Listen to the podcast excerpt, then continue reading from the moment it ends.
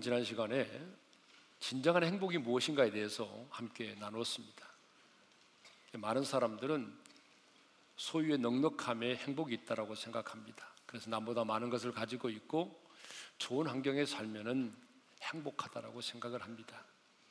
그런데 그렇게 많은 것을 갖고 많은 것을 누렸던 사람들이 인생은 인생의 행복은 그것이 아니라고 우리에게 말해주고 있어요. 여러분 성경에 나오는 솔로몬 아시죠? 인류 역사에 솔로몬보다 부귀 영화를 누린 사람이 어디 있겠습니까? 그런데 그 많은 것을 누렸던 솔로몬이 인생의 황혼에 뭐라고 말하죠? 헛되고 헛되니 모든 것이 헛되도다라고 고백했어요. 또 어떤 사람들은 우리 인간의 행복을 그 인간의 부족함에 있다라고 생각을 합니다. 플라톤이 대표적인 사람인데 행복이라고 하는 것은 넉넉함에 있는 것이 아니라 그 우리 인간의 부족함에 있다. 그러나 재성을 가진 우리 인간이 누가 자신의 부족함을 행복으로 인정하고 간주하며 살겠습니까? 또 많은 사람들은 행복이라고 하는 것은 마음먹기에 달렸다. 그래서 내가 지금 이 어려운 상황 속에서도 감사하고 웃을 수 있고 내가 누군가를 사랑하고 있다면 그 자체가 바로 행복이다라고 말하죠. 물론 행복일 수 있습니다. 그렇지만 마음먹기에 달려 있는 이 행복은요. 여러분 한순간에 행복일 수는 있을지 모르지만 영원한 행복일 수는 없어요. 왜? 우리의 마음이 변하면 여러분 행복도 지나가기 때문이죠. 행복도 변합니다. 그렇다면 이제 우리 인간은 결코 행복해질 수 없는 불행한 자로 이 땅을 살아야 되는가? 아닙니다. 하나님은요, 저와 여러분이 가장 행복한 자로 이 땅을 살기를 원하십니다. 그래서 우리에게 행복에 대해서 말씀하셨어요. 자, 우리가 지난주에 묵상했던 말씀 다시 한번 29절을 읽겠습니다. 다 같이요. 이스라엘여 너는 행복한 사람이로다. 여호와의 구원을 너같이 얻은 백성이 누구냐? 하나님은 이스라엘 백성들을 향해서 너는 행복한 사람이로다라고 말씀을 하셨어요. 자, 여기 행복이라고 하는 이 단어가 아시레라고 하는 뜻인데 그 뜻이 뭐냐 그러면 충만한 행복, 완전한 행복을 말합니다. 그러니까 하나님이 말씀하시는 이 행복은 우리의 감정과 우리의 상황과 우리의 환경을 뛰어넘는 그런 행복이라는 거죠. 지금 우리가 처해 있는 상황과 환경을 좌우되는 그런 부분적인 행복이 아니라 우리가 처해 있는 상황과 감정과 환경을 뛰어넘는 완전하고도 충만한 행복. 이것을 하나님이 말씀하고 계십니다. 왜 하나님은 이스라엘 백성들을 향해서 너는 행복한 사람이로다라고 말씀하십니까? 그것은 여호와의 구원 때문이죠. 그러니까 하나님이 말씀하시는 행복의 기준은 뭐라는 거죠? 구원이라는 거예요. 우리들이 생각하는 기준은 행복의 기준은 그게 아니잖아요, 결코. 근데 하나님이 말씀하시는 행복의 기준은 돈도 아니고 명예도 아니고 권력도 아니고 바로 구원이라는 거예요. 응? 그러면 왜 구원받음이 진정한 행복이 될 수 있을까요? 그것은 죄와 죽음의 문제를 해결해 주기 때문에 그렇습니다. 구원이란 뭡니까? 죄와 죽음의 법에서 해방되는 거잖아요. 인간은 이 두 가지 문제를 해결받지 못하면 누구도 행복할 수가 없어요. 죄와 죽음의 문제, 이 본질적인 두 가지 문제를 해결받지 못하면 우리 인간은 누구도 행복해질 수가 없습니다. 그러면 왜 예수를 믿으면 우리가 이 두 문제를 해결되죠? 왜 예수를 믿으면 죄와 죽음의 법에서 해방됐죠? 그것은 예수님이 2000년 전에 십자가 달려 죽으실 때에 우리의 죄값을 다 십자가상에서 완벽하게 지불하셨고 죽음을 이기시고 부활하셨기 때문입니다. 그러므로 그 예수를 믿으면 새로운 피조물이 되는 것이고 그 예수를 믿으면 죄와 사망의 법에서 해방이 되는 것입니다. 그러므로 예수 믿고 구원받은 하나님의 백성들은 돈이 없어도 문제가 많아도 주님 때문에 나는 행복합니다. 여러분 이렇게 말할 수 있어야 합니다. 예수님 때문에 나는 행복합니다. 우리 다 같이 한번 좀 큰 소리로 한번 여러분 자신이 한번 스스로 복창해 보시기 바랍니다. 시작. 예수님 때문에 행복합니다. 여러분, 이렇게 말할 수 있는 사람이 하나님의 사람이. 더 나아가, 주님 때문에 행복해진 자는요, 행복의 이유를 이 땅의 사람들에게 말할 수 있어야 된다는 거죠.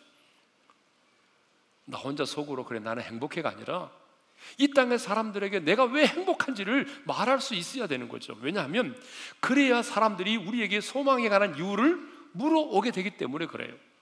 여러분 베드로전서 3장 15절에 이런 말씀이 있습니다. 다 같이 읽겠습니다. 시작.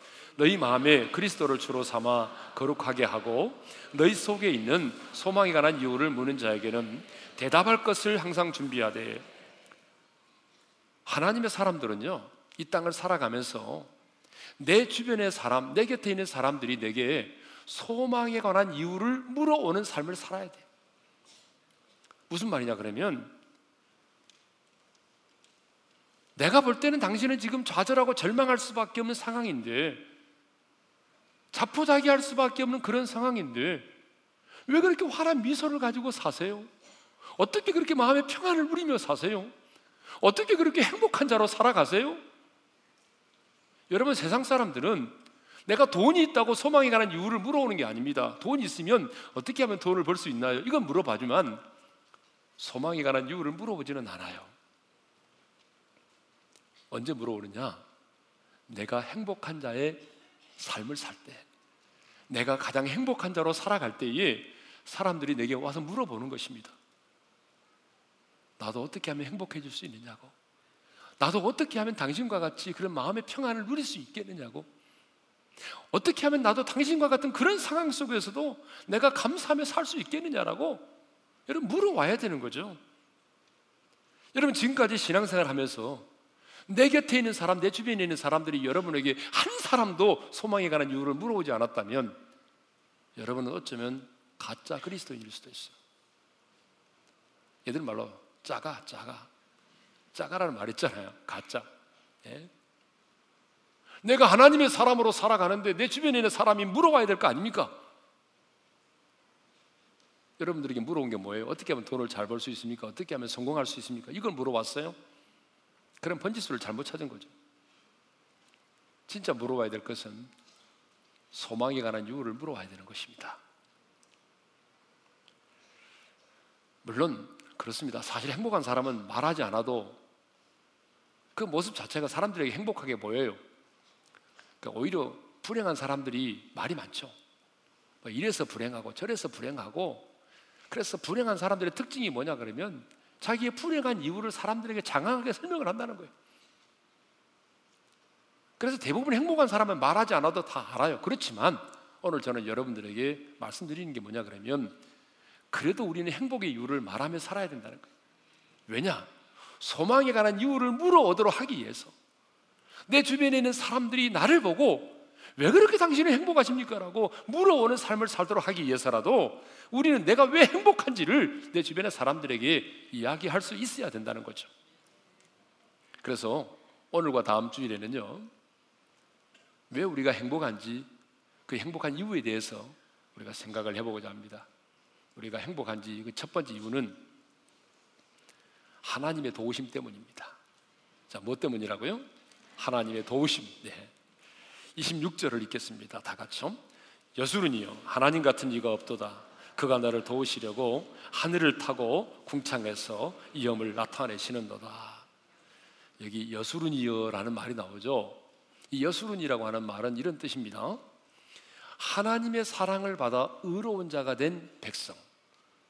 그러니까 하나님의 사랑을 받아서 의로운 자가 된 백성이니까 오늘 예수를 믿음으로 말미암아 의롭다함을 얻은 구원받은 저와 여러분들을 말하는 것입니다. 그러니까 이 본문에 나오는 여수run이여 이 말은 구원받아 의롭다함을 얻은 저와 여러분을 향한 말씀이죠. 여수run이여. 그 다음에 나오는 말씀입니다. 하나님의 사랑을 받아 구원받은 저와 여러분에게 하나님께서 어떻게 하신다고 말씀하시냐면 그가 너를 도우시려고 우리 한번 따라서 합시다. 그가 너를 도우시려고 그러니까 하나님이 여수른인 하나님의 사랑을 받아서 의롭다함을 얻은 저와 여러분을 도우시려고 어떻게 하신다고 말씀하셨냐면 하늘을 타고 궁창 위에서 당신의 이음을 나타내시겠다고 말씀하십니다. 여러분 성경을 보면은 우리 하나님은 원래 하나님 보좌에 앉아 계신 분이죠. 그런데 오늘 본문에 보니까 하나님이 하늘을 타신다. 하늘을 타신다는 말이 무슨 말이냐면 하늘을 나르시면서 그 궁창 가운데서 당신의 이음을 나타내시겠대요. 근데 앞에 뭐가 되죠? 너를 도우시려고. 하나님이 구원받은 저와 여러분, 의롭담을 얻은 저와 여러분, 하나님께서 구원받은 저와 여러분들을 도와주기 위해서 보좌에 앉아 계신 하나님이 하늘을 나르시면서 지금 말씀하십니다. 뭐라고 말씀하시냐? 일종의 시위를 하시는 겁니다. 누구에게? 모든 민족과 모든 열방을 향해서 말씀하십니다. 이렇게 말씀하시는 거죠. 이제 구원받은 내 백성들을 내가 도우리라. 내가 사랑하는 그래서 의롭다함을 얻은 나의 백성들을 내가 이제부터 도울 것이다. 하나님이 우리를 도우실 것을 하늘을 나르시면서 지금 하늘 가운데서 당신의 이음을 나타내시면서 선포하시는 것입니다. 아, 여러분 기가 막히잖아요. 그러면 전능하신 하나님께서 어떻게 우리를 도우십니까? 29절 하반절을 읽겠습니다. 다 같이요. 그는 너를 돕는 방패시요 내 영광의 칼이시로다. 하나님께서 우리를 도우시는데 어떻게 도우시겠다고 말씀하셨냐 그러면 하나님께서 우리의 방패와 칼이 되어 주심으로 도와주시겠다는 것입니다. 방패는 방어용 무기죠. 그러니까 하나님의 보호하심을 말합니다. 하나님이 우리의 방패가 되어 주신다고 하는 말씀은 하나님께서 우리의 보호자가 되어서 우리를 도와주신다는 의미죠. 칼은 공격용 무기예요. 그러니까 영적 전쟁에서 하나님이 우리의 힘이 되어 주시겠다는 그런 말씀이잖아요. 성경을 보니까 하나님이 나의 방패가 되시고 영광의 칼이 되어 주심을 가장 많이 경험했던 사람이 있어요. 그 사람이 누구냐 그러면 다윗입니다. 그래서 다윗은 시편 28편 7절에서 이렇게 노래합니다. 우리 다 같이 읽겠습니다. 시작. 여호와는 나의 힘과 나의 방패이시니 내 마음이 그를 의지하여 도움을 얻었도다. 그러므로 내 마음이 크게 기뻐하며 내 노래로 그를 찬송하리로다. 다윗은 지금 내가 내 마음으로 크게 기뻐하고 내가 내 노래로 하나님을 크게 찬양할 수밖에 없는 이유는 하나님이 나의 힘이 되어 주시고 내 인생의 방패가 되어 주셨기 때문이라고 노래를 하고 있습니다. 다윗은 하나님께서 영광의 칼이 되어 주심으로 그 골리앗과의 싸움에서 승리할 수가 있었습니다. 그리고 수많은 전쟁에서도 승리를 할 수가 있었습니다. 여러분 다윗에게는요 정말 원수들이 많았어요. 여러분 가운데 원수가 있어요. 여러분 인생을 사는 동안에 여러분 원수가 한 사람만 있어도 인생이 얼마나 피곤한지 몰라요. 예? 직장 생활 하면서 괜히 주는 것 없이 여러분 보고 인상 쓰는 사람 한 사람만 있어도 얼마나 힘든지 몰라요. 예? 그런데 다윗에게는요 정말 원수가 많았어요. 음? 시편에 보게 되면 다윗이 쓴 시편에 보게 되면 이 원수라는 말이 몇 번 등장하냐면 78번이나 등장을 해요. 그러니 다윗의 인생 가운데는 주는 것 없이 다윗을 미워하고 죽이려고 했던 사람들이 너무나 많았어. 그런데 그렇게 많은 원수들이 다윗을 향하여 공격하고 비난하고 공격해 왔지만 죽이려고 했지만 하나님께서 방패가 되어 주시고 칼이 되어 주셔서 막아 주셨습니다. 죽음의 고비가 한두 번이 아니었지만 그럴 때마다 하나님이 때를 따라 돕는 은혜를 베풀어 주셨던 것입니다. 또한 다윗은 하나님께서 힘이 되어 주심으로 말미암아 시므이 같은 그런 자들의 비난도 이길 수가 있었어요. 아들 압살롬의 반란으로 인하여 도망을 갈 때에 여러분 일개 백성인 시므이가 왕을 따라오면서 돌을 던지면서 막 저주했어요. 아이도벨과 같은 자들이 배신했어요. 그렇게 믿었던 자가 배신했어요.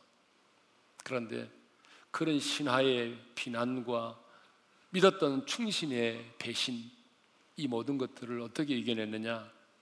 하나님이 힘이 되어 주셨기 때문에 이겨낼 수 있었던 것입니다. 뿐만 아니라 아들이 먼저 세상을 떠나는 아픔을 경험하기도 했고 아들 압살롬의 반역을 경험하기도 했지만 그때마다 하나님이 힘이 되어 주심으로 그것을 이겨낼 수 있었던 것입니다. 여러분 광야의 이스라엘 백성들을 보십시오.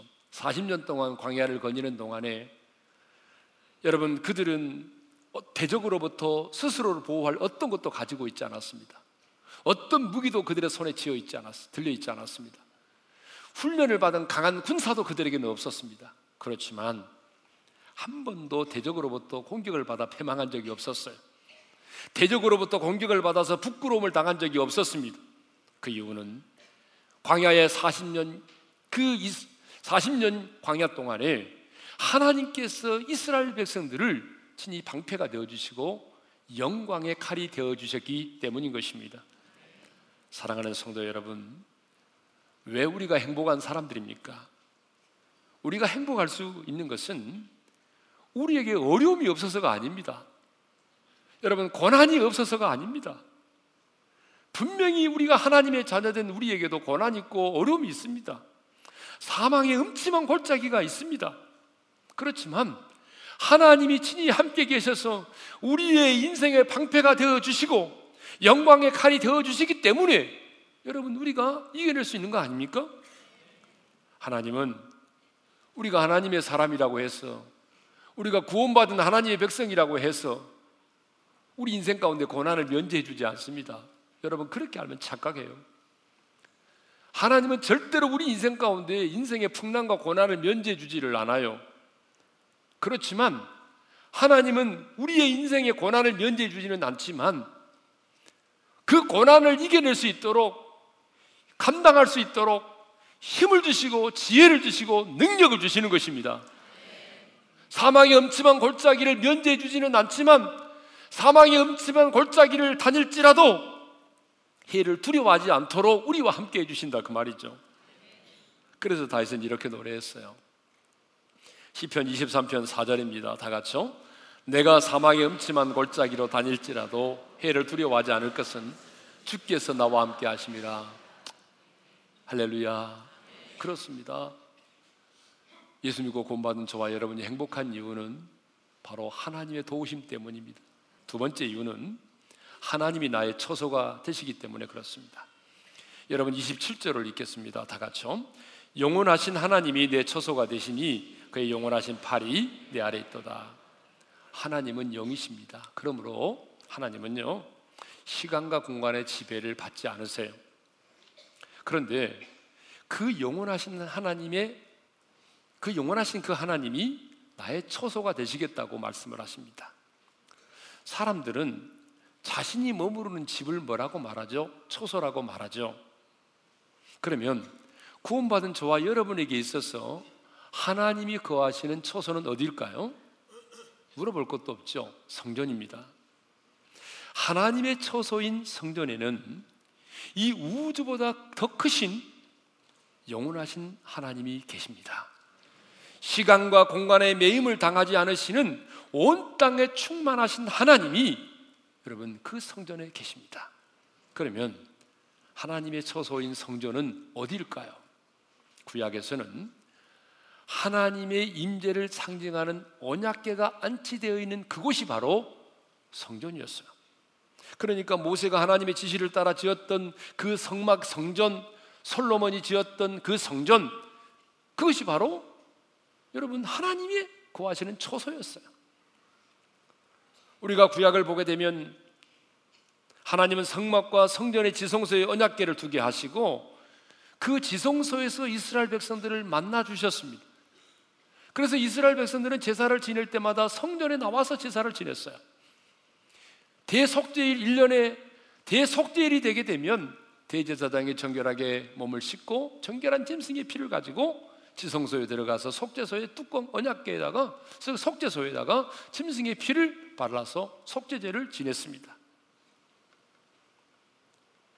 그런데 예수님이 십자가 달려 화목 제물이 되어 죽으심으로 이제는 더 이상 우리는 짐승의 피를 가지고 제사를 지낼 필요가 없게 된 거죠. 왜냐하면 예수님이 단번에 영원한 속죄를 이루셨기 때문에 오늘 우리는 구약의 백성들은 뭐 짐승을 잡아가지고 그렇게 피를 가지고 제사를 지내지 않아요.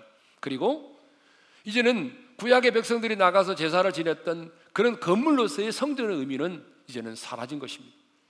그래서 예수님께서도 이 성전을 헐라 내가 사흘 동안에 일으키리라고 말씀을 하셨던 것입니다. 자, 그렇다면 지금 이 시대의 성전은 어디일까요? 이 시대에 하나님이 거하시는 초소는 어디입니까? 여러분 놀라지 마십시오. 예수를 믿음으로 구원받은 저와 여러분입니다. 고린도전서 3장 16절에 이런 말씀 있죠. 다 같이 읽겠습니다. 시작. 너희는 너희가 하나님의 성전인 것과 하나님의 성령이 너희 안에 계시는 것을 알지 못하느뇨. 알지 못하느뇨 이 말은 알아야 된다는 그런 얘기입니다. 여러분 저와 여러분이 성전이래요. 왜? 하나님의 성령이 우리 안에 거하고 계시기 때문에. 여러분 고린도후서 6장 16절에도 이런 말씀이 있습니다. 다 같이 읽겠습니다. 우리는 살아계신 하나님의 성전이라. 여러분, 우리가 하나님의 성전입니다. 예수님은 십자가 달려 죽으시기 전에 내가 떠나가면 보혜사 성령을 보내시겠다고 약속을 하셨어요. 그리고 나를 사랑하고 내 말을 지키는 자에게는 요한복음 14장 23절에서 이렇게 말씀하셨습니다. 다 같이요. 우리가 그에게 가서 거처를 그와 함께 하리라. 하나님께서 이미 예수님이 말씀하셨습니다. 우리가 그에게 가서 거처를 그와 함께 하리라.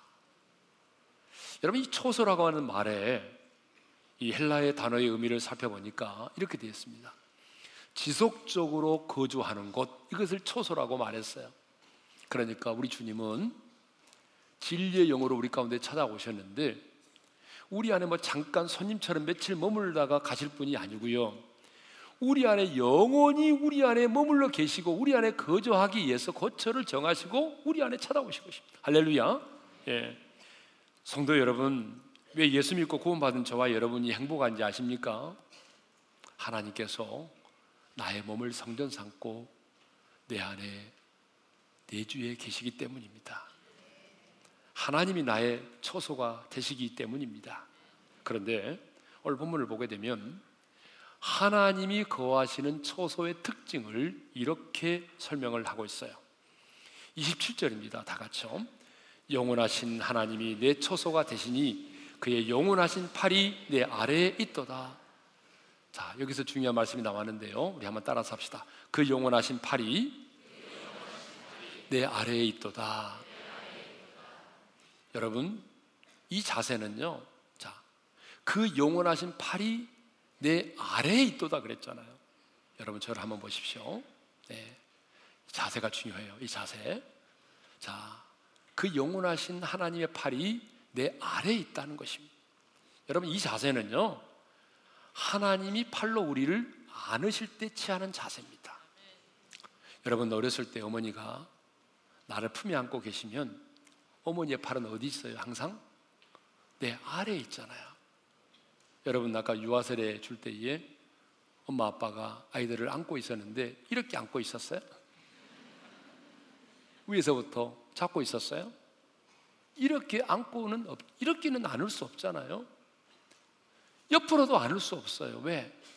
여러분 안정감이 없는 거예요. 옆에서 안으면. 그래서 엄마는 아이를 안을 때에 언제나 밑에서부터 이렇게 안는 거예요. 영원하신 하나님의 팔이 내 아래 있으면 있으려면 내가 어떻게 해야 되죠? 내가 하나님의 품에 안겨야 하는 것입니다. 그러니까 하나님의 영원하신 팔이 내 아래에 있다라고 하는 이 말은 영원하신 하나님이 나를 안고 계신다는 말입니다. 그리고 내가 하나님께 안겨 있다는 것입니다. 하나님의 팔은 영원하신 팔입니다. 그런데 그 하나님은 그 영원하신 팔로 당신의 자녀된 우리를 안아주십니다. 하나님의 초소에는요, 하나님의 안아주심이 있습니다. 영원하신 하나님이 당신의 그 능력의 팔로 자녀된 우리를 안아주시는 것입니다. 그래서 하나님께서는요, 이스라엘 백성들이 이렇게 말씀하셨어요. 너희 광야 40년 동안 내가 너희를 어떻게 여기까지 인도한지 아니? 내가 너희를 안아서 이끌어, 여기까지 이끌었다고 말씀하셨어요. 내가 너희를 안아서 여기까지 이끌었느니라. 하나님이 40년 동안 이스라엘 백성들을 안아서 여기까지 인도해 주셨다고 말씀하셨어요. 여러분, 하나님의 안아주심이 있는 곳이 바로 성전입니다. 저와 여러분은 그 하나님 품에 안겨 있는 사람들입니다. 그러니 내 영혼이 얼마나 안전하고 행복하겠습니까? 여러분, 엄마의 품에 안겨 있는 아이의 모습을 상상해 보십시오. 얼마나 아름답고 평안해 보입니까? 얼마나 행복해 보입니까? 얼마나 평안하면 유아 세례를 주는 시간에도 자겠어요. 예? 그렇습니다. 아이는요, 엄마의 품에 안겨 있을 때 가장 안전하고, 엄마의 품에 안겨 있을 때 가장 따뜻하고, 엄마의 품에 안겨 있을 때 가장 행복한 것입니다.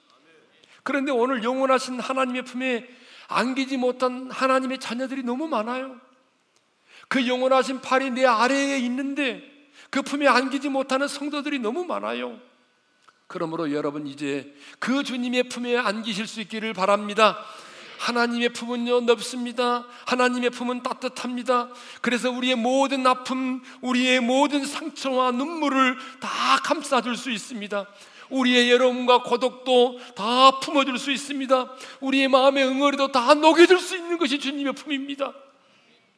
그러므로 여러분 그 주님의 품에 안기십시오. 영원하신 하나님이 나의 영원한 초소가 되십니다. 그리고 그 영원한 팔로 나를 안아주십니다. 그러므로 주님의 품에 있는 자는 요동하지 않아요. 흔들리지 않아요. 찬송가 406장에 고난 내 영혼 편히 쉴 곳과 풍랑이로도 안전한 다 같이요. 폭풍까지도 다스리시는 주의 영원한 파르지에 주의 영원하신 팔 함께 하사 항상 나를 붙드시니 어느 곳에 가든지 요동하지 않음은 주의 팔을 의지함이라. 할렐루야. 주님의 품에 안겨 인생을 사는 자는 두려워 떨지 않습니다. 풍랑이 일어도 풍랑까지도 다스리시는 주님의 영원한 팔을 의지하기 때문에 어느 곳에 있든지 요동하지 않습니다. 인생을 살다 보게 되면 풍랑을 만날 때도 있죠. 인생을 살다 보게 되면 넘어질 때도 있습니다. 인생을 살다 보게 되면 높은 곳에서 낮은 곳으로 추락할 때가 있어요. 때로는 사탄의 참소 때문에, 때로는 내가 지은 죄 때문에 우리 영혼이 낮은 곳으로 떨어질 때가 있습니다. 때로는 사업의 실패로 인해서, 때로는 인간관계의 갈등으로 인하여 날개가 꺾인 독수리처럼 추락할 때가 있습니다. 그래서 우리는 떨어질 대로 떨어진 인생을 밑바닥 인생이라고 부르잖아요. 그러나 하나님의 사람은 아무리 떨어지고 또 떨어져도 지옥의 밑바닥까지는 떨어질 수 없는 사람들입니다. 왜냐하면 하나님의 영원하신 팔이 내 아래에 있기 때문에 내 아래에 있는 하나님의 영원하신 팔이 나를 붙들고 있기 때문에 그렇습니다. 그래서 다윗은 이렇게 노래했습니다. 시편 37편 24절입니다. 다 같이요. 그는 넘어지나 아주 엎드러지지 아니함은 여호와께서 그의 손으로 붙드심이로다. 여러분 다시 한번 큰 소리로 읽겠습니다. 시작. 그는 넘어지나 아주 엎드러지지 아니함은 여호와께서 그의 손으로 붙드심이로다. 할렐루야. 여러분 이 말씀을 보게 되면 하나님의 사람도 넘어질 수 있다는 겁니다. 하나님의 사람도 얼마든지 넘어질 수 있어요. 그러나 여러분 분명한 한 가지 사실은 아주 엎드러질 수 없다는 거예요. 우리 넘어질 수 있어요. 그러나 아주 엎드러질 수는 없어요. 아주 엎드러진다는 게 뭐예요? 멸망이잖아요. 여러분, 우리 연약하여 넘어질 수 있습니다. 그러나 아주 엎드러질 수 없는 이유를 다윗이 분명히 말하고 있어요. 그 이유가 뭐죠? 여호와께서 그의 손으로 붙드심이로다. 여러분, 하나님께서 그 영원하신 팔로 우리를 안으시고 우리를 붙들어 주시기 때문에 여러분 우리는 넘어지지만 아주 엎드려질 수 없는 사람들입니다. 성도 여러분, 하나님이 나의 처소가 되어 인생을 사는 것처럼 행복한 일이 있을까요? 나를 붙들어 주시는 주님의 품에 안겨 인생을 사는 것처럼 행복한 일이 어디 있을까요? 그런데 너무 오랜 시간 광야의 인생길을 거닐다 보면 너무나 큰 인생의 풍랑을 만나다 보면 혹시 내 자신이 하나님께 잊혀진 존재가 아닐까 라고 하는 생각이 들 때가 있습니다. 그러나 여러분, 여러분은 결코 잊혀진 존재가 아닙니다. 주님이 말씀하시잖아요. 부모가 혹시 너희를 잊을지라도 나는 너를 잊지 아니하리라. 내가 너를 내 손바닥에 새겼노라. 마리 로랑생이 지은 시 가운데 잊혀진 여인, 잊혀진 여자라는 시가 있습니다. 따분한 여자보다 더 불쌍한 여인은 슬픈 여자입니다. 슬픈 여자보다 더 불쌍한 여인은 불행한 여자입니다. 불행한 여자보다 더 불쌍한 여인은 버려진 여자입니다. 버려진 여자보다 더 불쌍한 여인은 떠도는 여자입니다. 떠도는 여자보다 더 불쌍한 여인은 죽은 여자입니다. 죽은 여자보다 더 불쌍한 여인은 잊혀진 여자입니다. 이 세상에 가장 불쌍한 존재가 잊혀진 존재라는 것입니다. 그러나 저와 여러분은 잊혀진 존재가 아닙니다. 하나님이 나의 몸을 성전 삼고 지금 내 안에 내주에 계십니다. 그러므로 여러분 하나님이 혹시 나를 버리지 않았나 이런 생각이 들 때마다 여러분 하나님이 나의 몸을 성전 삼고 지금 내 안에 내주에 계신다는 사실을 잊지 않기를 바랍니다. 아니 영원하신 하나님의 팔이 내 아래에 있어서 나를 붙들고 있다는 사실을 한순간도 잊지 않기를 바랍니다. 그러므로 인생이 힘들고 어려울 때는요. 인생의 폭풍이 휘말아쳐 올 때는요. 하나님이 내 인생의 처소가 되신다는 사실을 꼭 기억할 수 있기를 바랍니다. 그리고 영원하신 하나님이 그 능력의 팔로 나를 붙들고 있다는 사실을 잊지 않기를 바랍니다. 왜 하나님은 오늘 또 저와 여러분을 향하여 말씀하십니까? 너는 행복한 사람이로다. 왜 하나님이 오늘 또 저와 여러분을 향해서 너는 행복한 사람이로다라고 말씀하십니까?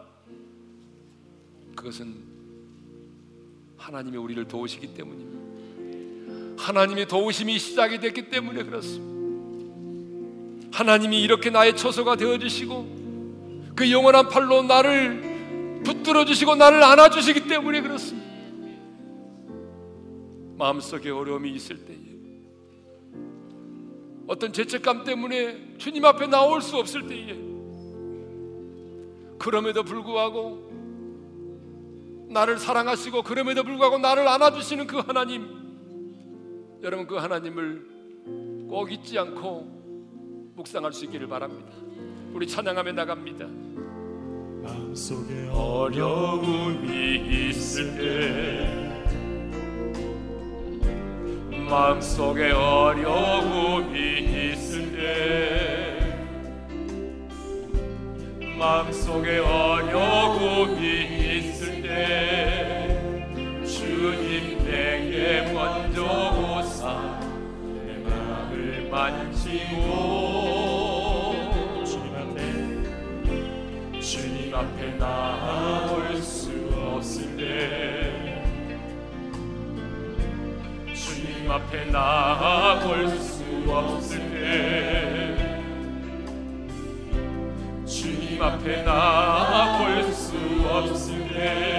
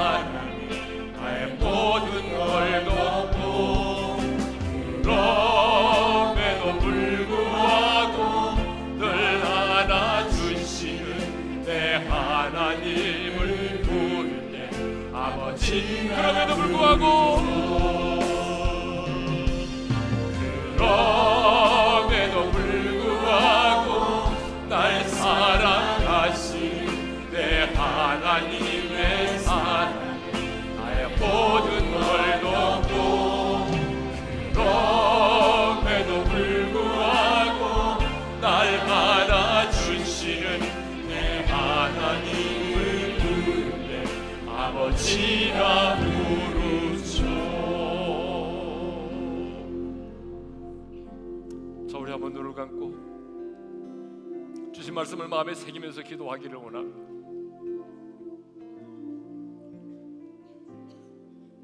사랑하는 성도 여러분 여전히 우리가 고난 가운데 있고 어려움 가운데 있고 해결이 될 산적한 문제가 쌓여 있지만 주님은 말씀합니다. 너 행복한 사람이야.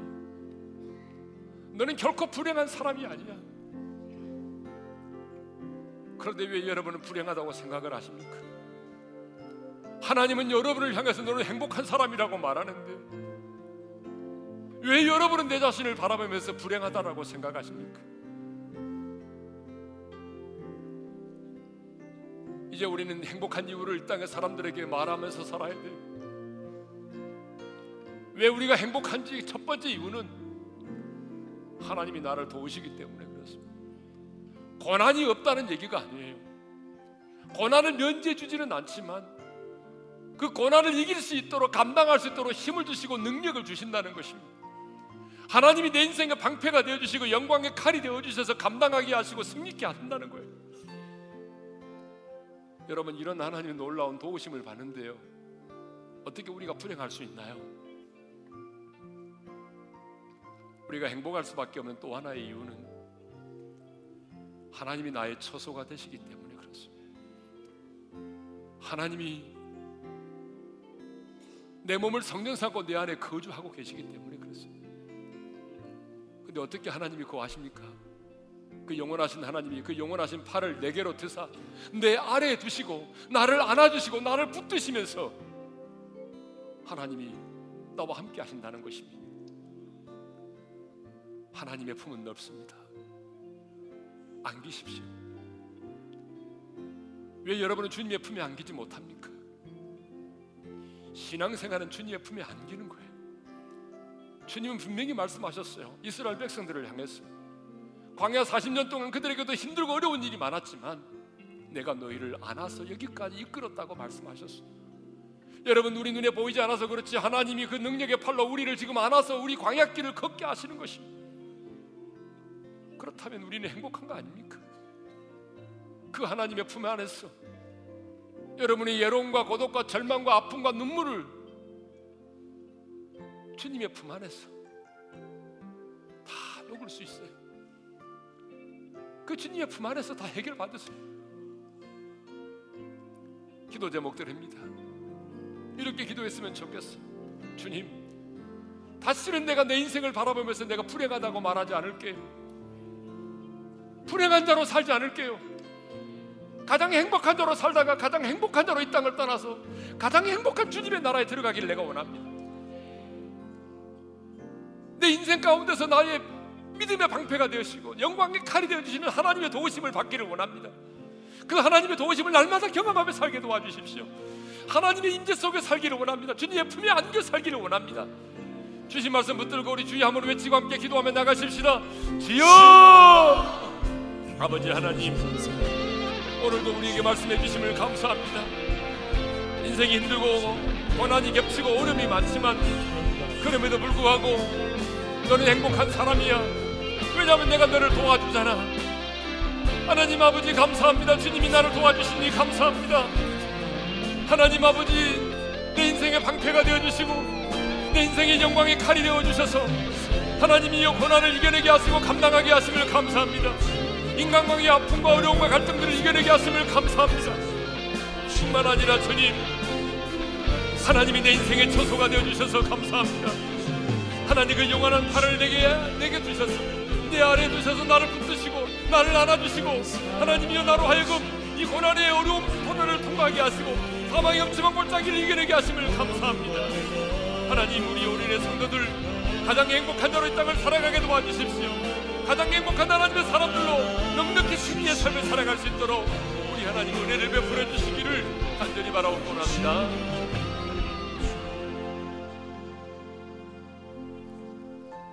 사랑의 아버지 하나님 다시는 내 인생을 바라보면서 불행한 자라고 말하지 않겠습니다. 인생이 힘들고 고난이 겹치고